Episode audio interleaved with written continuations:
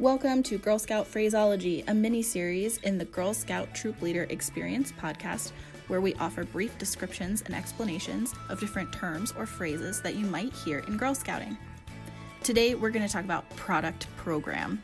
This is a phrase that you might hear that refers to, well, you might also hear it called product sales. Basically, that's when Girl Scouts sell Girl Scout product.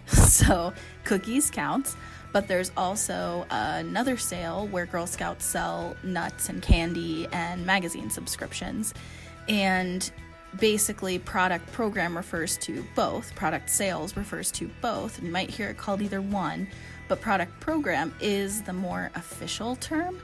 And the reason why is because they want to refer to it as a program and not a sale or a fundraiser.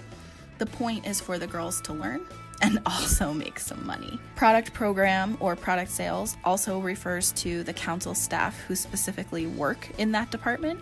So you have designated staff in your council who specifically their whole job is to work in product program or product sales. So they specifically coordinate all the different logistics and inventory management and all those girl rewards and everything like that for both the nut and magazine sale and the cookie sale or program. So that's what product program means.